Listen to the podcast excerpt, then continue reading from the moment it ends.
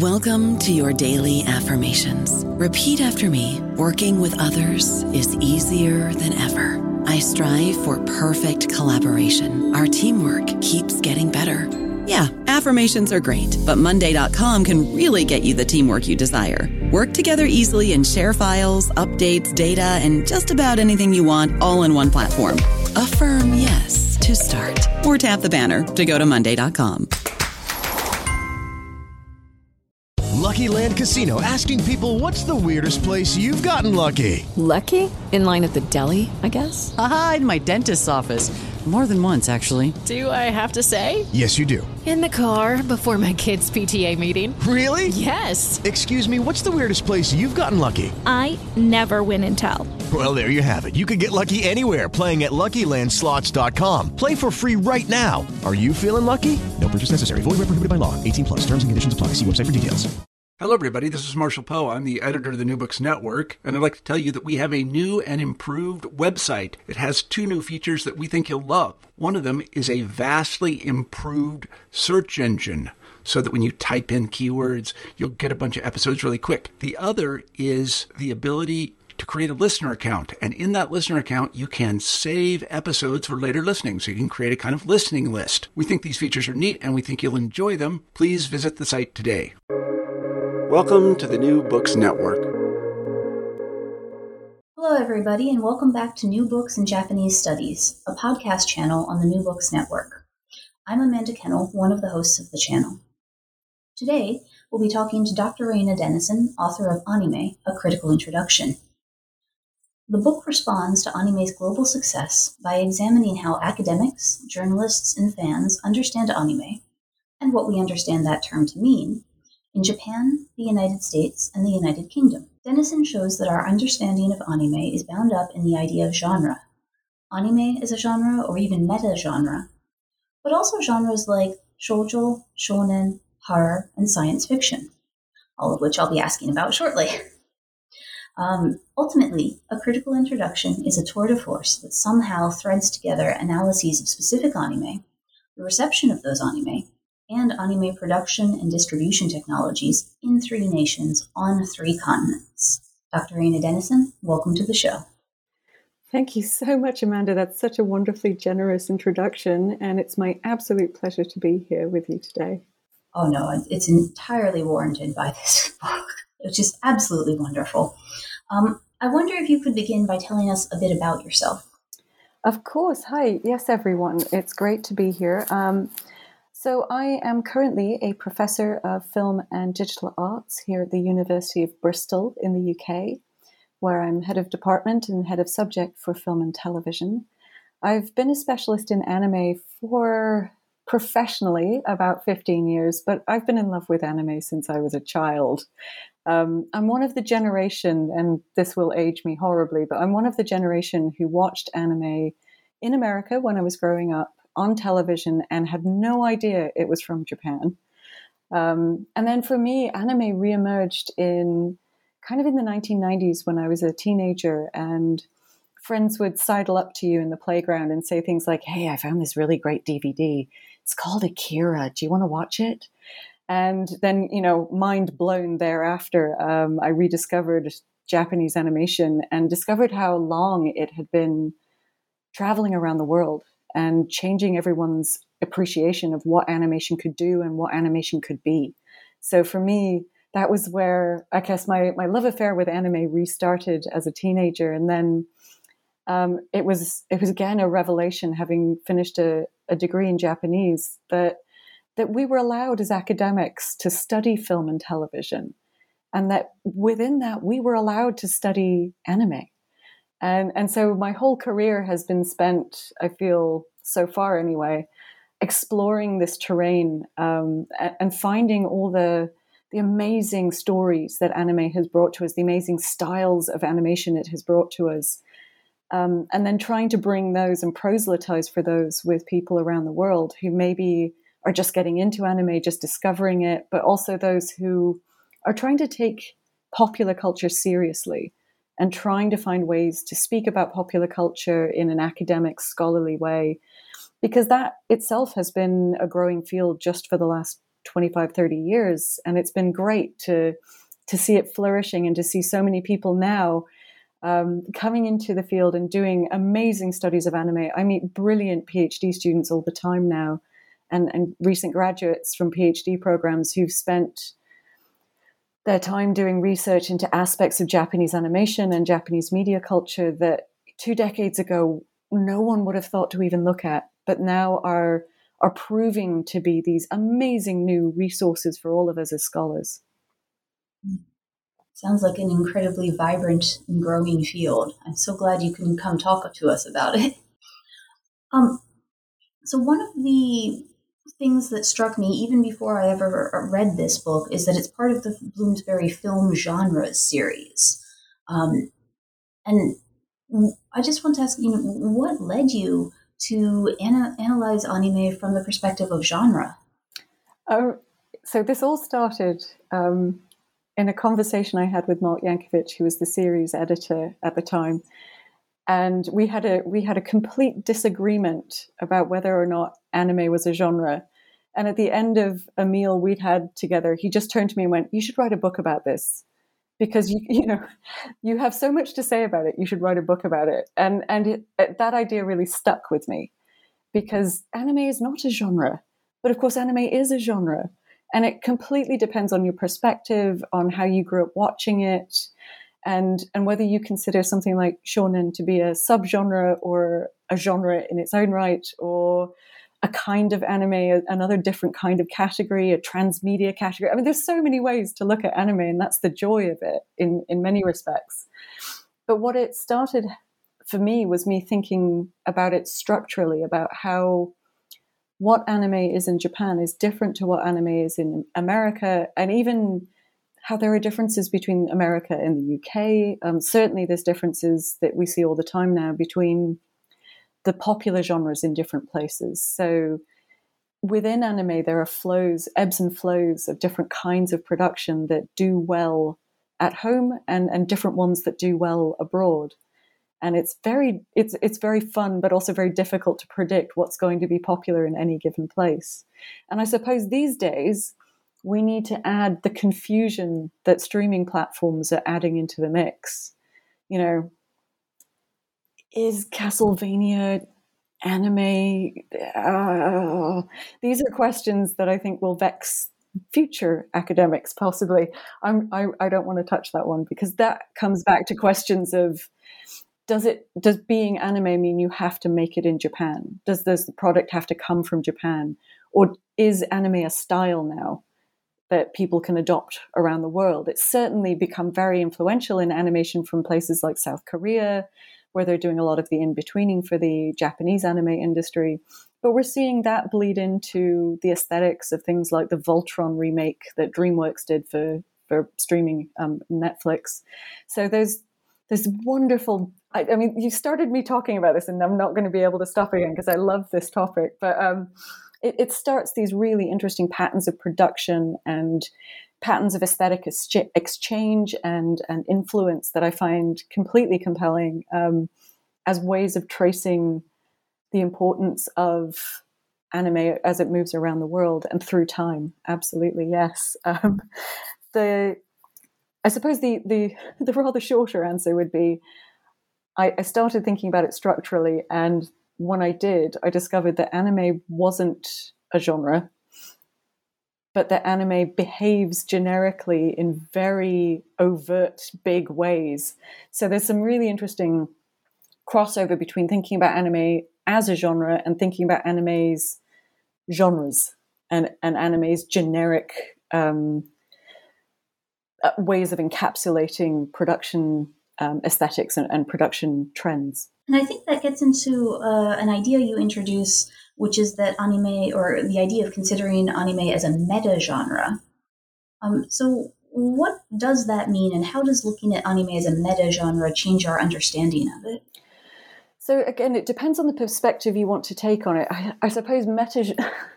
we could get very philosophical about what meta genres might mean, um, but to to keep it relatively simple, I suppose the way to think about it is within Japan, anime is, is so much more than a genre. It is a whole industry, and that industry contains multitudes. So in Japan, anime is is almost too big to be thought about as a genre, and yet in that classic genre way, we know anime when we see it. And and if it comes out of the Japanese industry and it's animated and it's two dimensional, you're probably thinking it's anime. But in Japan, anime is is both about the production of animation, but it's also more than that. And that's where the meta side of it comes in. Because anime, as a, a product of largely television animation, has become the linchpin that holds together massive franchises that often start in manga but can end up in live action film, in video games, in um, musicals, um, you know, theatrical musicals, and all kinds of wonderful things. So I, I find anime is really interesting to think about in that meta generic way because it both encapsulates genres, but it's more than that. And, and in, in being more than a medium, it becomes, I think, meta. It becomes more than and, and extends far beyond the reaches of a, a regular genre. Mm-hmm. And you also sort of um, in your your answer there you, you get at another thing that the book does which i find absolutely fascinating. Um, you pointed out that when we see something uh, we can recognize it as anime. But you also point out that the, the word anime has a different meaning in japan um, where it just means animation. It doesn't necessarily have anything to do with japan. Um, now because of that that shifting in ter- uh, the meaning of terms i guess uh, we should say um, your book tackles anime and its um, reception in Japan, but also in the United States and the United Kingdom. Um, and, you know, it was really eye opening for me because, you know, I know that anime means animation in Japanese, but some of the other terms that you really, um, you sort of defined for different or in different places, um, I had not realized quite what the distinctions were until I read your book and they really have a, a, a, really important shift in how we understand what's going on. Um, so, to get into that a little bit more, though, I think could you tell us why you chose the United States and the United Kingdom as your sort of sec, uh, secondary and tertiary sites of uh, research, as it were? I mean, obviously, so these days, um, if we were going to start this study again, probably the most interesting places to look at would be places like South Korea and China, where anime's importance is has rapidly grown over the last 15 years. Um, since the relaxation about imports and since um, particularly South Korea has been doing so much outsourcing work for Japanese animators. So it's it's really building and changing the, the South Korean anime industry, animation industry. Sorry, um, I'll stop doing that. I promise. Uh, but there's there's a wonderful connection there. I think in terms of industrial shifts and changes that we probably want to look at that would make different points. But for me, when I started this book, I was interested in the the kind of vibrancy of the early exchanges between the Japanese animation industry and other animation industries and I was also interested in how how difficult it has been for anime to find markets outside of Japan as well. So on the one hand, you know, as soon as Astro Boy by Tezuka comes out in the 1960s, it's already in America just a year later. So when anime on television is born, it's essentially born as a transnational medium and immediately is being translated and, and sent abroad and distributed in the States. Um, so I thought it made sense because of that early connection to look at that connection with America. Um, it's also a connection that's been um, theorized quite a lot lately. Um, and, and subsequent to this book coming out, there's been brilliant work being done about early anime fandom in the States and and some great work looking at the kind of networks and how it's spread um, to America, um, which is certainly very welcome. But at the time I wrote this, there wasn't a lot of that. So I was going back into fan magazines and early um, early publications where fans were talking about anime and trying to piece together for myself as much as anything else why those connections emerged. What was it about Japanese anime that American animation fans were suddenly discovering? What was inspiring them in anime? Um, so I was really interested in those early connections and and for me, it made sense after that to think about the development and, and to use America as a case study for where where anime takes hold and how it then changes and shifts over time in reputation, but also in in meanings. And I found the case studies so fascinating because, uh, you know, as you said before, the anim- what anime means to people in Japan very much was different to what anime meant to people as home video took off in the 1980s and 90s in America, when only very specific anime texts were coming across. And that really shaped um, perceptions of what anime was for a very long time and still today. Um, just just recently, I was seeing um, uh, uh, you know people talking about Japanese cinema um, at an event in London where they were talking about anime's um, slightly risque reputation when it came across in the 1990s and people were all nodding in the audience. And and I find that that lingering impression of anime is something that is extreme. Um, is very interesting when we when we look at those overseas markets in the states because of course most fans will know anime is everything it's for little kids it is pornographic it is there there it, it, it has all the genres and and is made for all of the audiences. It's not something that is niche in the way that it was initially presented to fans. And fans actually have been hugely important internationally doing the work to explain what anime is to one another and to explore its generic landscapes and to um, promote those different genres to each other and to new audiences. And I, you know, I think fans particularly American and European fans, have done huge amounts of work for industry um, globally to help people understand what anime is. I think fans are a huge part of that, really. Mm. That was one of the things that um, sort of struck me about the fan communities in the US and the UK. Um, in America, there was a bit of an emphasis on sort of explaining that anime is not pornography or not just pornography. Um, but then in the UK, when I first started to learn about the fan communities, there was so much history being written within the community about what they were doing that I had not seen anywhere else, um, which was truly fascinating. Um, yeah, if anybody if anybody fancies it, um, Leah Holmes, so L E A H um, Holmes is in Sherlock, um, has done an amazing study of UK fandom, and you can see her timeline for UK fandom of anime online. It's she's got a website where she's done that timeline, and it's brilliant. Um, she's spent a lot of time talking to fans and mapping their memories of when anime first came over and who did that work. And I'm happy to say, um, Helen McCarthy, who's absolutely wonderful, mm.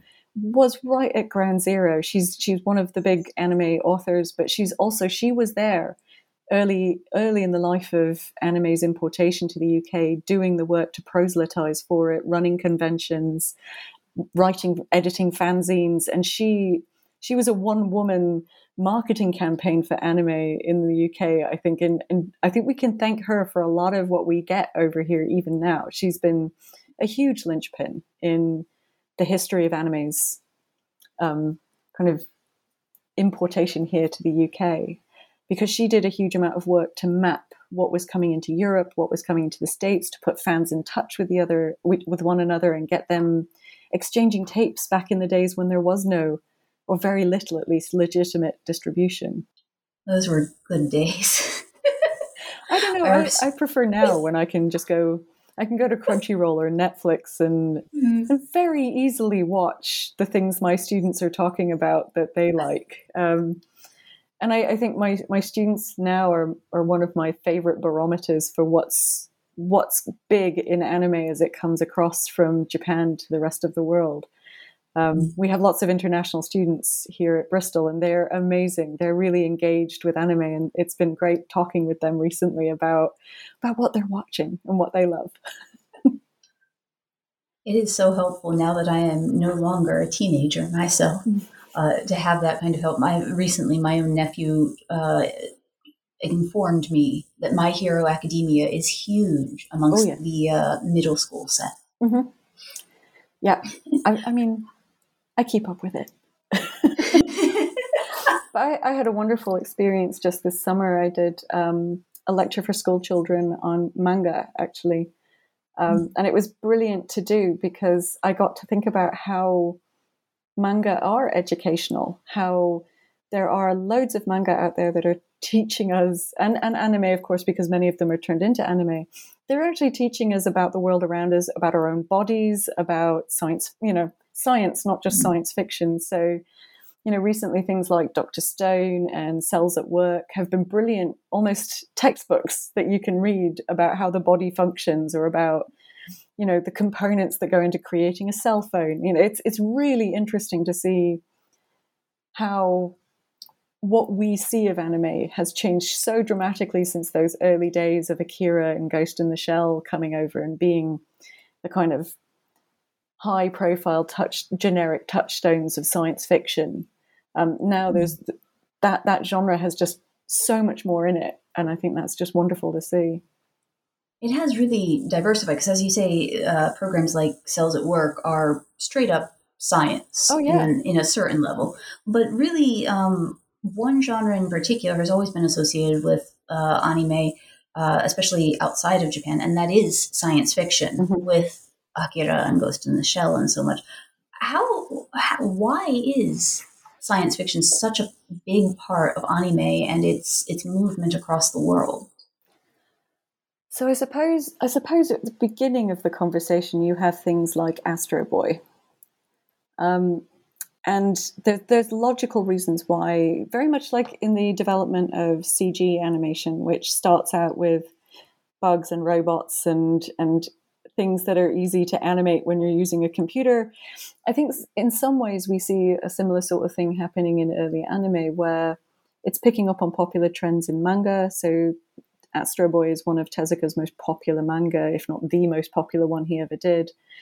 And it's building on existing brands, therefore, to to build anime as something popular. It's it's a a way of managing the risk. If you animate something that people already know and love, it makes it a lot less risky. So there's a there's an aspect to the early popularity of sci-fi and anime, kind of then breeding more interest in sci-fi and anime. Um, and it's worth noting that boys anime develops faster than girls anime. So from the 1960s with um, your, your kind of giant robots and small robot popular science fiction shows, very utopian a lot of the time, but not quite as utopian as something like Star Trek. Um, we get from that into the more, much more complex, um, almost soap opera narratives of big, long-running shows. Um, things like Gundam, of course, um, but also big early hits. And this is really interesting to me because the first anime that really become massive hits are sci-fi. Um, and it's not just Tezuka's Astro Boy; it's also things like Space Battleship Yamato, which it does okay on TV, but then they repackage a couple of episodes into a movie and they discover fans are willing to wait outside for hours and hours to come and see this movie. And it's it's the start of that kind of growth of the otaku style fandom that becomes so important. And that in, then informs what gets made later. So, from the success of something like Space Battleship Yamato, you get people like Hideaki Anno who creates Neon Genesis Evangelion becoming interested in in anime because they've seen those early success stories.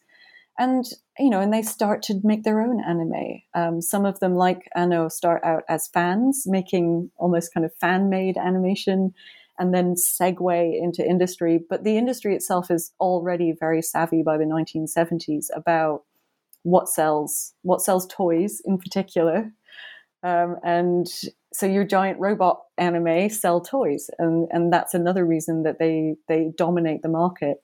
And as those those kinds of sci-fi shows dominate the market, they start to slowly filter through into other markets. So um, something like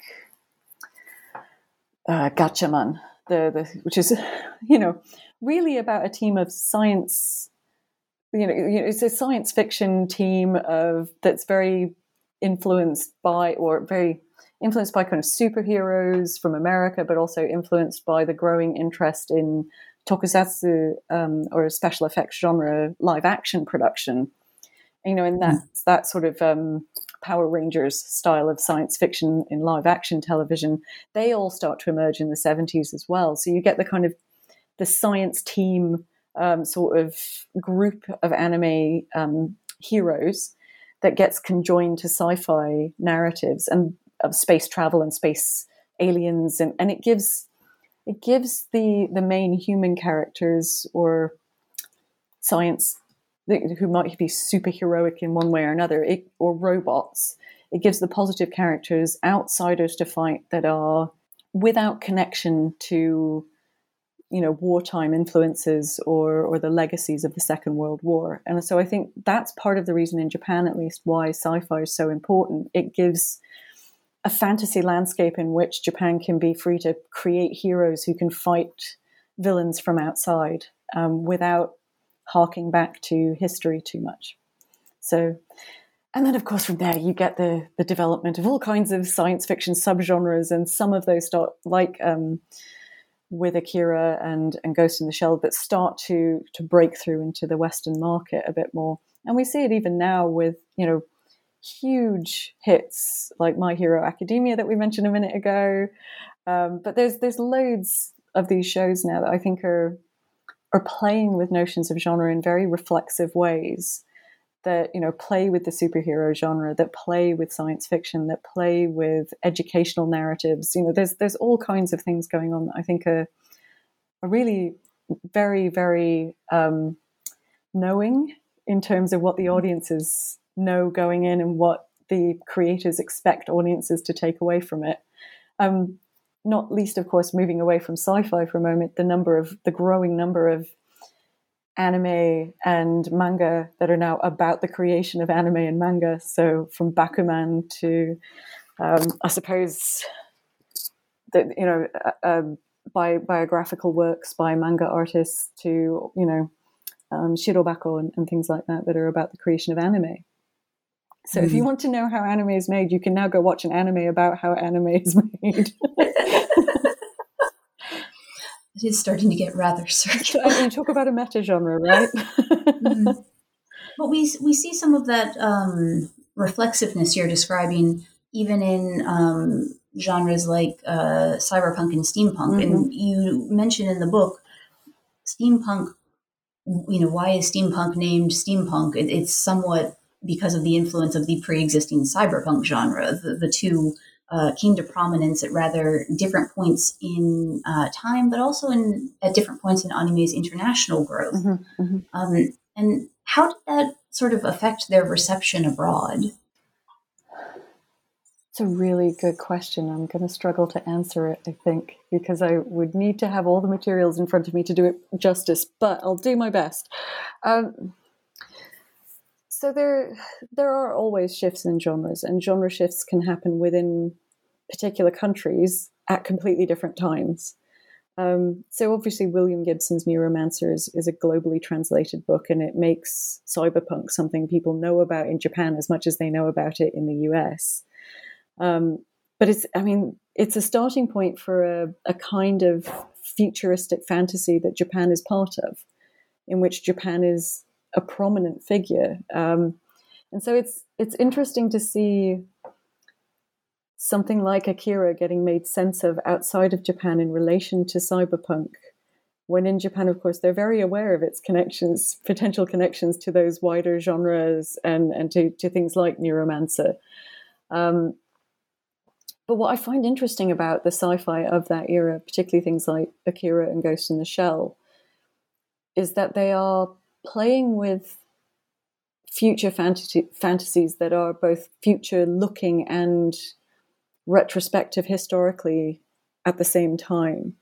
Um, so, from just from my personal point of view, I think you know there's been a lot of discussion in academia about how Akira is a form of working through of the the disasters that happened in or the the atomic bombings that happened in Japan in, at the end of the Second World War, but also the Bikini Atoll testing, um, and and there has been a lot of discussion of it as a kind of hibakusha cinema um, or bomb survivor cinema. But at the same time, it's also a complete fantasy about a dystopic future version of Japan in which um, the wartime legacy is very different, and then the the existence of Akira has changed the nature of threat and the nature of of explosions and bombs within the Japanese psyche. So there's there's something very very tense in that relationship, and I think by the time we get to the the notion of steampunk and and people making sense of of uh, of anime using you know basically the same directors doing different versions of these stories or doing new versions of these stories. What we get with something like steampunk is a much more distant historical point of view coming into play. I mean for me what's fascinating about both of them is the the attention to detail in this in the world building.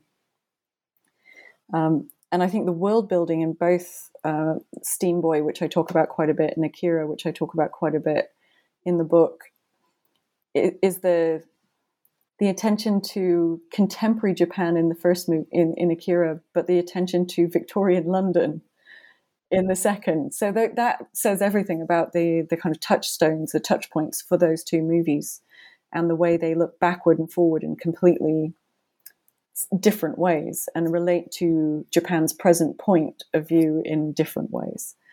Um, I don't know about you, but I'm very busy and I don't have a lot of time to cook. That's why I subscribe to Factor. Eating better is easy with Factor's delicious, ready to eat meals. Every fresh, never frozen meal is chef crafted, dietitian approved, and ready to go in just two minutes. You'll have over 35 different options to choose from every week, including Calorie Smart, Protein Plus, and Keto. These are two minute meals. Factor meals are ready to eat and heat, so there's no prepping, cooking, or cleanup needed. They're flexible for your schedule. Get as much or as little as you need by choosing your meals every week. Factor is the perfect solution if you're looking for fast, premium options with no cooking required. Sign up and save. We've done the math, and this is important. Factor is less expensive than takeout, and every meal is dietitian approved to be nutritious and delicious. Head to factormeals.com slash NBN50 and use code NBN50 to get 50% off. That's code NBN50 at factormeals.com slash NBN50 to get 50% off. Yeah, something like the connect the, the, the distinctions between Ghost in the Shell and Sky Crawlers are much more difficult to to unpack because there's a lot more philosophy at work in both of them.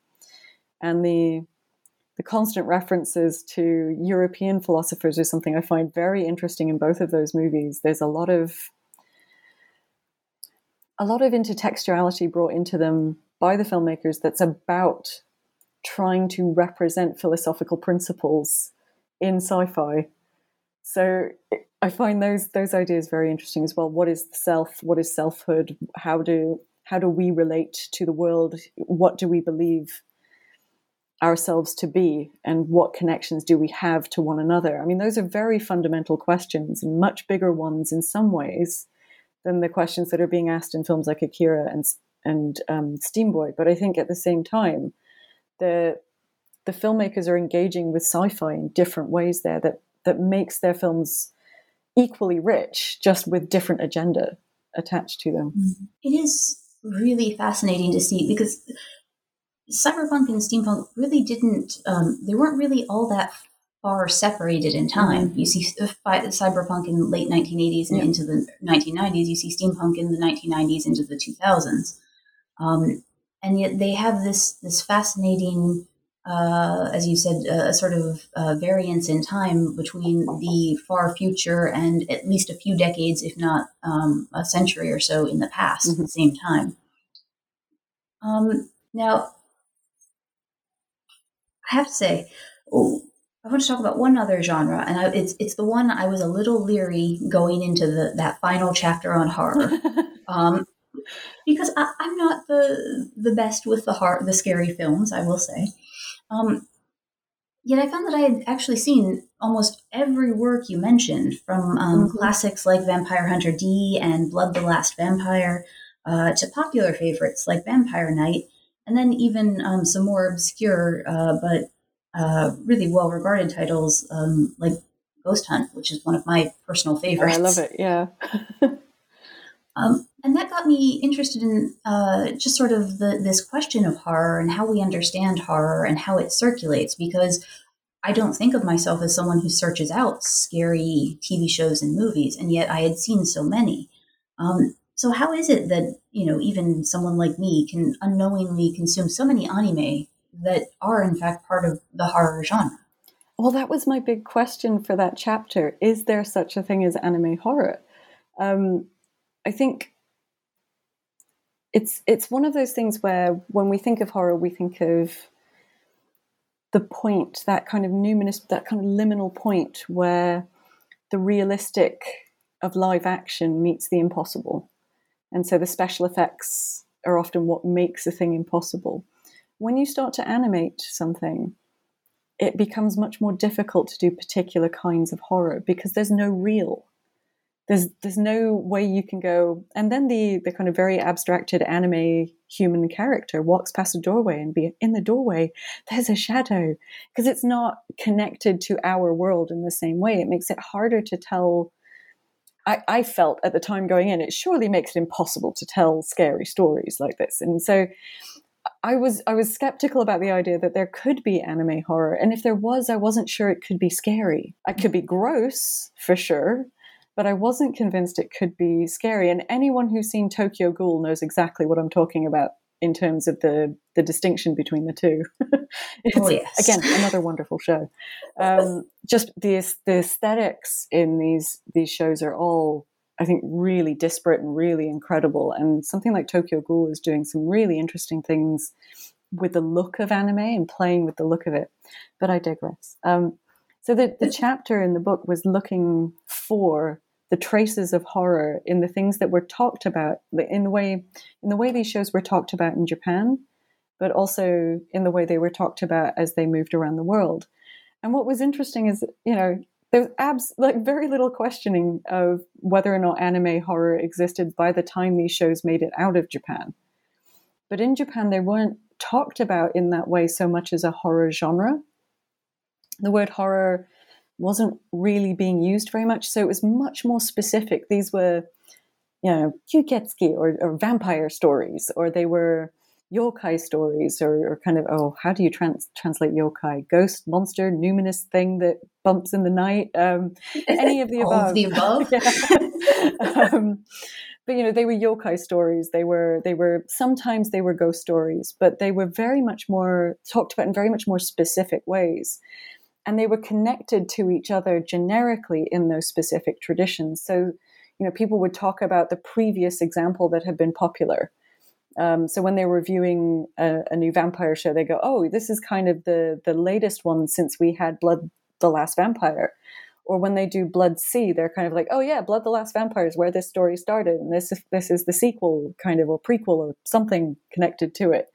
Um, and so there, there were really interesting ways that they, they were kind of in the process of building an understanding of horror that was specific to different kinds of monsters, typically, um, but also specific to genre mixing of different kinds. So there was interest. There's interesting romantic horror anime um, things like Vampire Knights is a really good example of one of those those hybrid ones where it's as much about young girls being in love with vampires as it is about the vampires themselves.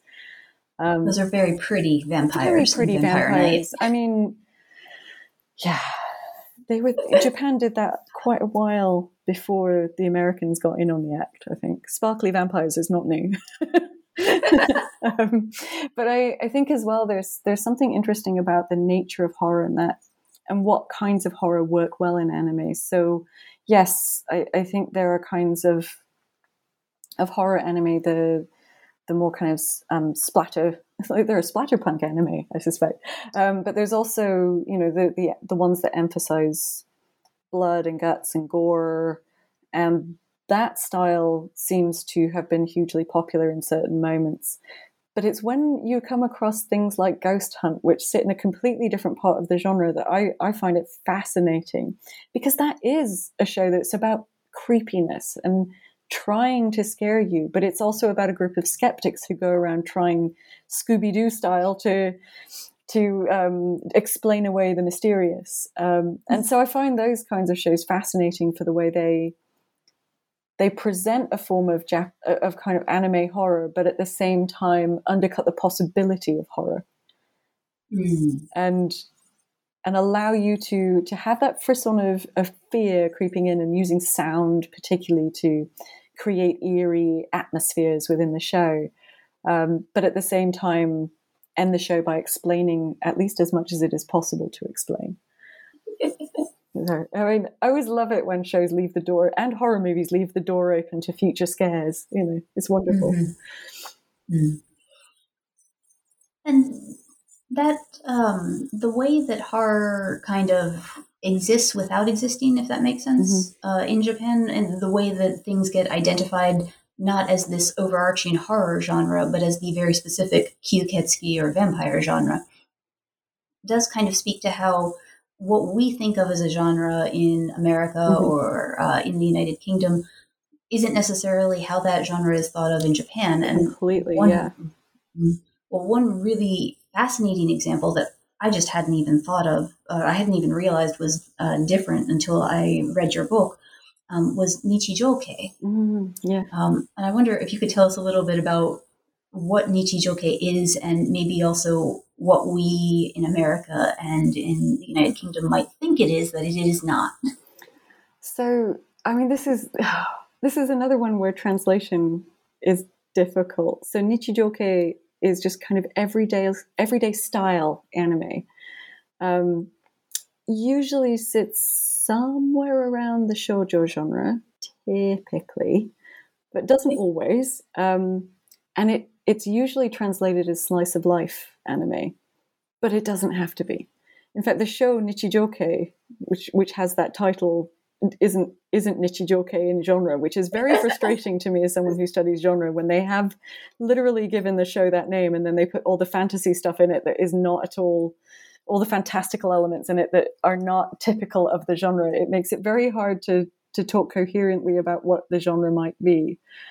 Um, but I, you know, I find I found it really interesting because I thought it would be slice of life. I thought it would be um, talked about a slice of life as well. So these are shows that look at the everyday lives of young people in Japan. That's what I expected to be writing in that chapter.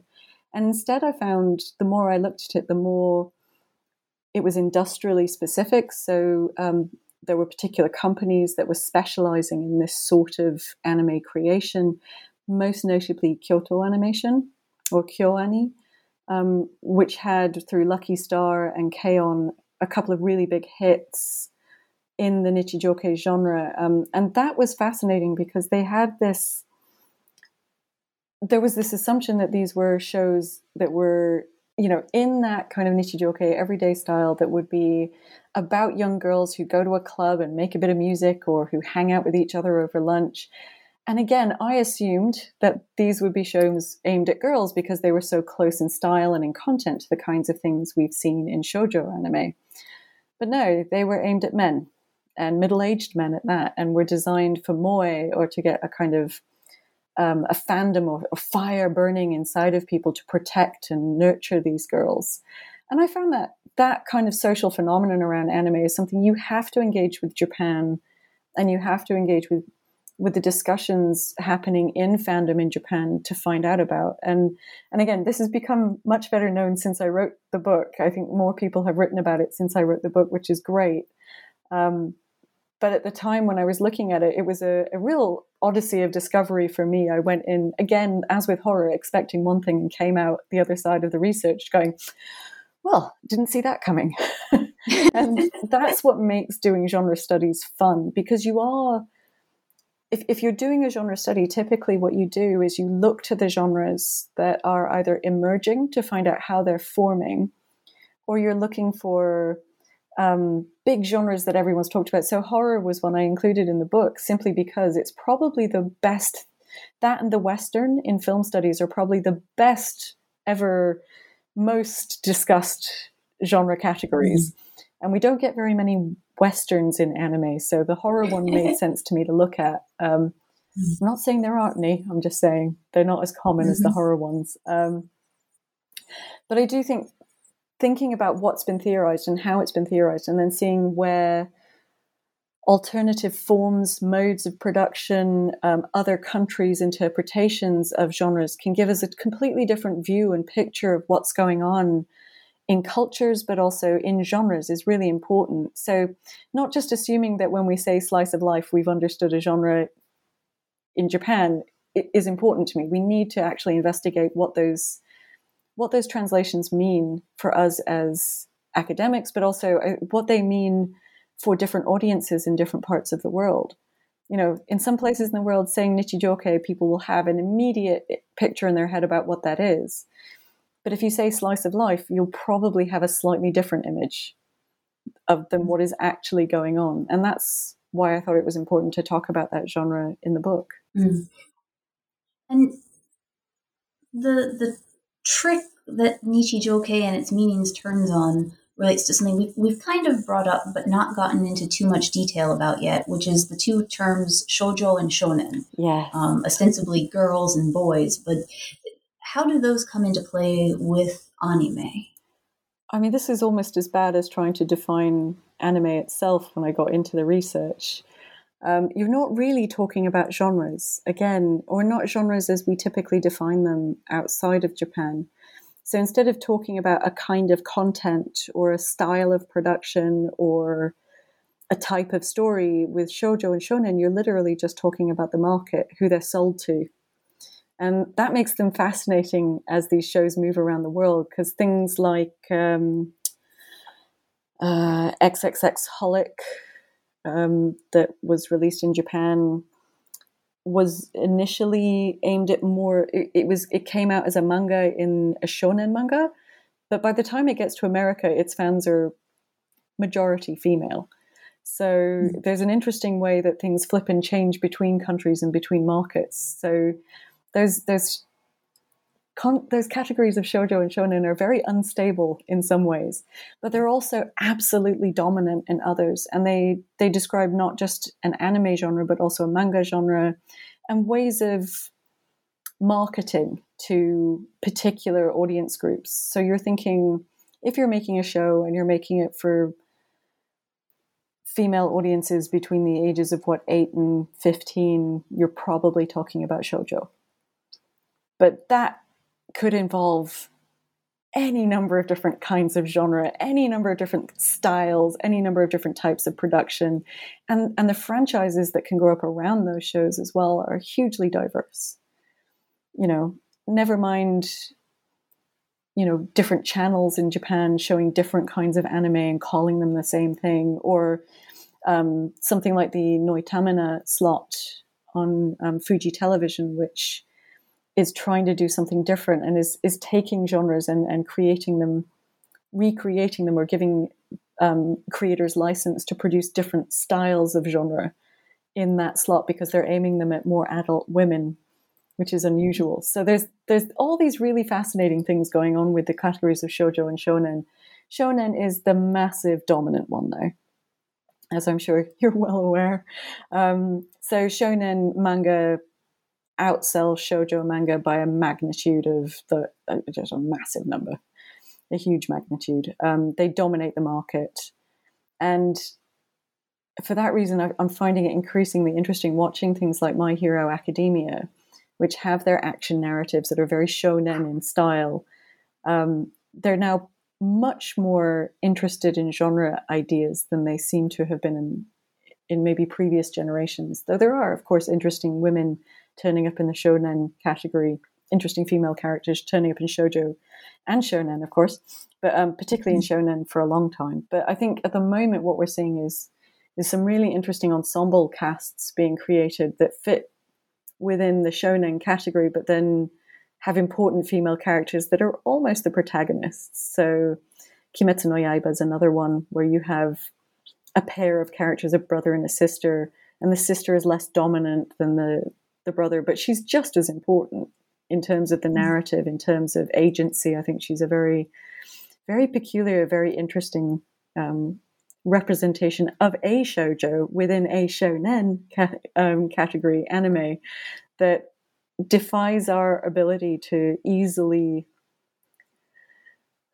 easily pin down where the shows are being where the shows are going and who they're being aimed at um, i suspect and the aestheticization of shonen in particular in recent years, the kind of really dramatic style of something like My Hero Academia or Kimetsu no Yaiba, are presenting us with really interesting, groundbreaking, I think, new ways of thinking about shonen in particular. Um, but for anybody who's not a massive nerd the way I am, um, shonen is your category of sports, action, sci-fi, uh, manga, and anime that has dominated the the market for a very long time. Um, it's why the success of something like Studio Ghibli is so interesting because they've only very rarely played up to notions of shojo and shonen.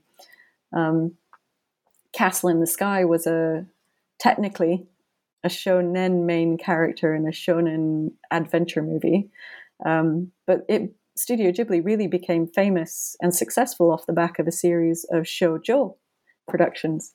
So I find that fascinating to think about how even some of the biggest production companies in Japan have have bounced back and forth between the categories to try and find a successful formula for their their films and TV shows. I'm sorry. I, I, this is one where I could answer that question all day, and I'm not sure I did it justice. Um, please feel free to ask anything else that you can think of, of, about this, but I suspect that's one where we could, with shojo and shonen, we could talk about it all day. mm and anime too. What yeah. is anime? Yeah. Those three questions will never have a settled answer. I have a feeling. um, but since you you brought up um, Studio Ghibli, um, they do you know if if people know of Studio Ghibli films um, in the U.S. and the U.K., they they generally have a, a very sort of set uh, idea of um, what Studio Ghibli is and what it does, and it's very much a film uh, company as it's understood, an animated film company. But as you get into in the book, in terms of um, the products that they make, well, it's, it's just so much more diverse than that. And how they've they've held all of that together is really fascinating as well. So, would you mind telling us a little bit about that? I mean, yeah, my starting point for this was when I read um, Helen McCarthy's book on Hayao Miyazaki, um, and she's got this wonderful chapter towards the end of the book where she talks about how much merchandising uh, Studio Ghibli does. And anyone who's been to Japan will know that that is absolutely true.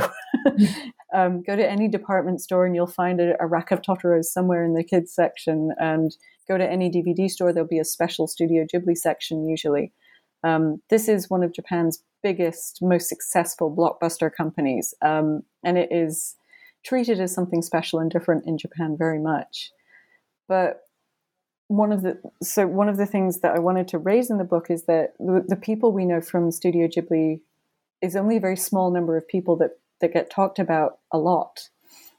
Hayao Miyazaki talked about a huge amount. There's lots of academic work on his films, but it's largely been work on his films as films and the aesthetics of them or the themes that they raise. Isao Takahata, who um, was involved with Studio Ghibli from its inception, there's less written about in academic terms. Um, I'm currently finishing up editing a collection on Isao Takahata that I'm very excited about. There's some great stuff in there. Um, so some great authors as well producing some really interesting readings of his films and, and Takahata's contributions to Japanese cinema. But there are other people who worked for the studio for its entire history that we we in English have talked very little about, and one of those was Toshio Suzuki. And Suzuki is, for me, the Ghibli mastermind. He's the reason you know about Studio Ghibli, if you do know about Studio Ghibli, because he's the one who marketed the films. He's the one who kept the filmmakers working together when they fell out or had a squabble with one another. You know, he's the one behind the scenes who, when Hayao Miyazaki retires, will sidle up to him with a, a manga that he's into or a, a book that he thinks Miyazaki should read. And lo and behold, Miyazaki will be back making a new film a couple of years later. Um, very much Suzuki is is the reason we still have, I think, Studio Ghibli and he's a massively important person in the in the anime industry, but also in the Japanese film industry. Um, so Stephen Alpert has a he worked for Studio Ghibli as their international marketing head for over a decade, and he's had a new book out last year where he's talked about his time working with the studio, and he points out that Toshio Suzuki, you know, when he when he starts getting involved with Studio Ghibli, is also the editor of the main um, Tokuma Shoten funded, so Tokuma Publishing funded um, anime magazine, Animage. He's also, though, in the time that he is creating Studio Ghibli as a successful studio, Suzuki is also the right hand man for Tokumash Publishing. So he is very important to the Japanese publishing industry, very important to the Japanese film industry. And he's also building this studio, you know, just in his spare time, working with his friends. um, but I, I find Suzuki really, really interesting just in terms of how he has handled the development of Studio Ghibli. So, in the early days of Studio Ghibli, it's not a production studio as we would think of a permanent production studio today. It was basically rented its um, studio space and they would empty out the studio at the end of a production, close it down, and everybody would go off to new jobs. So it, it was only sort of around, sort of in existence until Hayao Miyazaki um, makes Kiki's delivery service and the sales of Totoro merchandise really take off in the, the late 1980s, at which point they're finally able to get out of debt and to start making, uh, you know, start building a permanent studio where they can have people on permanent contracts. And so that's really the early 1990s is where Studio Ghibli really hits its stride. And that's that's a lot of that is Suzuki pushing in the background and, and handling the business side of things. Um, and I think it's it's a fascinating thing because it's only after the studio becomes permanent that they start moving into other directions. And the first one they go into is advertising.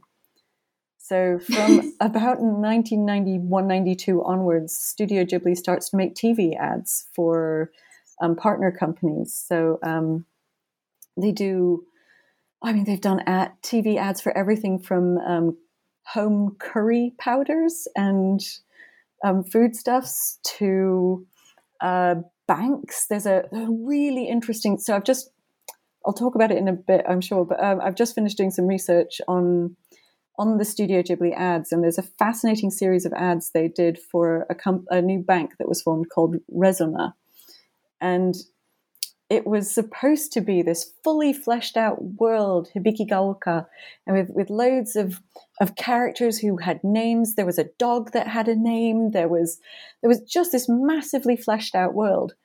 But when they came to make the ad, Miyazaki was using everybody to I finished, I think, um, Howl's Moving Castle.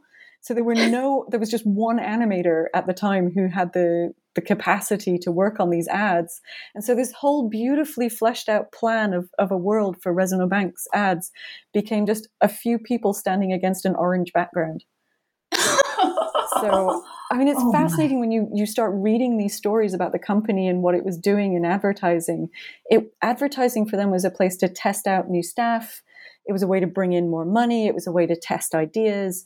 And so we see a lot of really interesting things happening in the ads, including um, some early work by people like um uh, sorry, I'm going to get his name wrong. Momose, um, Yoshiyuki Momose, who is doing ads in a more 3D style using computers rather than doing them the traditional traditional Ghibli way with 2D cel animation. So there's some really interesting stuff going on in these ads that is testing the market, testing the ground for whether people will accept a 3D Ghibli world. Um, and and those sorts of things are happening long before Goro Miyazaki comes along and starts trying to do things like Hedwig and the, or Earwig and the Witch. Um, and yeah. and Goro Miyazaki is, of course, um, the famous director Hayao Miyazaki's son. Yes, yes, absolutely. Mm-hmm. Um, he's yeah, he's an interesting story in his own right. um, but Suzuki, um, yeah, sorry, Suzuki for me is is I think he's just very good at selling Ghibli as a product, and he's been very good about the expansion of Ghibli beyond just films. Um, but you see Hayao Miyazaki's hand in a lot of what they do as well. So it's often ideas that are come up with between Hayao Miyazaki and Toshio Suzuki, with maybe Isao Takahata involved. And there's a lot of a lot of discussion, a lot of collaboration, but then it will be Suzuki that gets the sign off from Miyazaki and then goes and makes it happen.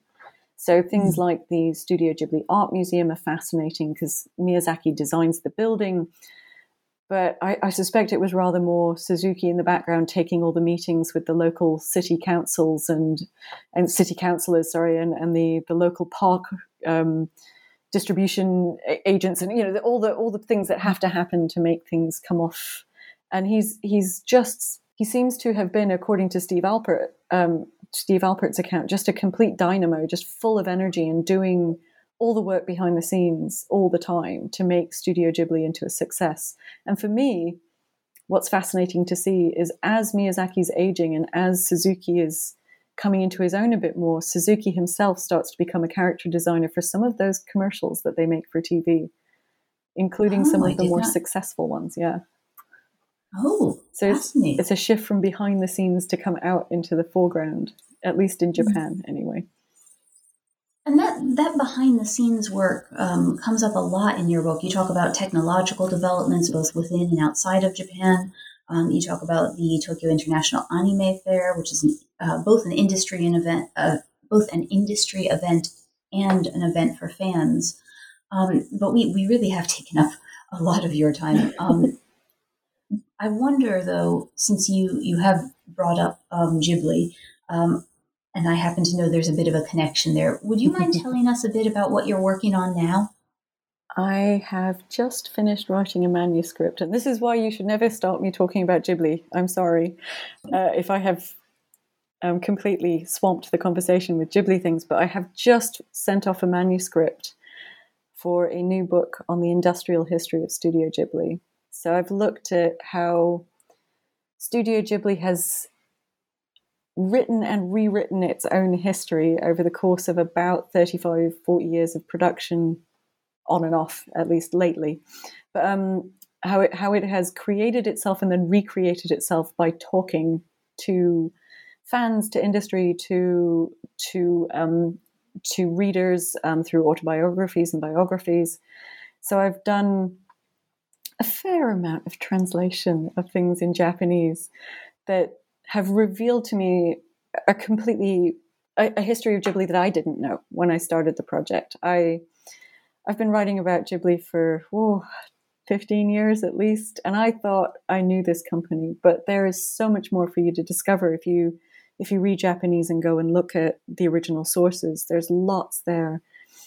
Um, so the the focus of the book is on the the way Ghibli has talked about itself at different moments and throughout its past and, and how it's sometimes changed its story over time. Um, but also there's there's amazing stories out there in Japanese that just haven't really haven't really penetrated, haven't really been told outside of Japan. So one of the the chapters of the book is about Ghibli's adoption of digital technologies. And they do that quite early. They start playing with that in the mid 1990s, just as Toy Story is coming out. So there's this assumption that Studio Ghibli is making traditional 2D cel animated filmmaking and that that's at the heart of the Ghibli company. But really, from quite early on, they're quite open to different kinds of digital animation. It's just that there are some great stories about how much Miyazaki hates it. But Miyazaki's right there on the ground when they start using when they start using digital tech, and he's really interesting in relation to it as well. Um, there's big, big stories that I, I wanted to investigate, like the problematic attempts to hand over from Hayao Miyazaki and Isao Takahata to new generations of directors, including um, Miyazaki's son Goro Miyazaki, um, but also people like Hiromasa Yonebayashi. Um, their work in video games that is only just starting to be talked about with things like the Ni no Kuni franchise that they did with Level 5 um, and things like the labor politics of Studio Ghibli, uh, about the gender politics of Studio Ghibli. Um, Hayao Miyazaki is often talked about as the most feminist of Japanese directors, and yet, and yet, and yet, um, there has never been a Studio Ghibli female um, director, and it doesn't look like it's on the cards at the moment either. Um, but what's and that's fascinating to me, particularly as they have you know, pushed people from within the company up the ranks over the years, but they they have never never seem to have successfully done that with women. There are no, as far as I can tell, no female directors of even the commercials. So hmm. there's interesting things happening with women at Studio Ghibli, despite the fact that Miyazaki is seen to be very good at creating female characters. Um, so I, I, think there's there's lots of stories there that I'm hoping won't make anime fans hate me or hate the book, but I think it's it's time to to not just focus on the beautiful aesthetics and the wonderful themes that are in these movies, which are incredible films and incredible achievements in animation, but it's time to look behind the curtain a little bit for me and to think about how the studio has achieved the heights of fame internationally that it has achieved. And so that's, again, what I'm trying to do here in the new book. Well, you certainly um, started that project sort of in a, a, broader sense with anime a critical introduction. Certainly, uh, yes. Uh, which is a, I mean, it, it, it's fascinating and an enjoyable read, um, but also, as we say in Japanese, uh, Thank you. I really learned a lot from, from this book. Um, and so I hope, uh, I look forward to learning even more, but specifically about Studio Ghibli from the forthcoming book. Um, I, so I hope uh, everyone enjoys it. I'm sure we will. Um, but uh, thank you very much, and I hope you have a lovely day. Thank you so okay. much. Thank you all for listening, and thank you, Amanda, for having me on today.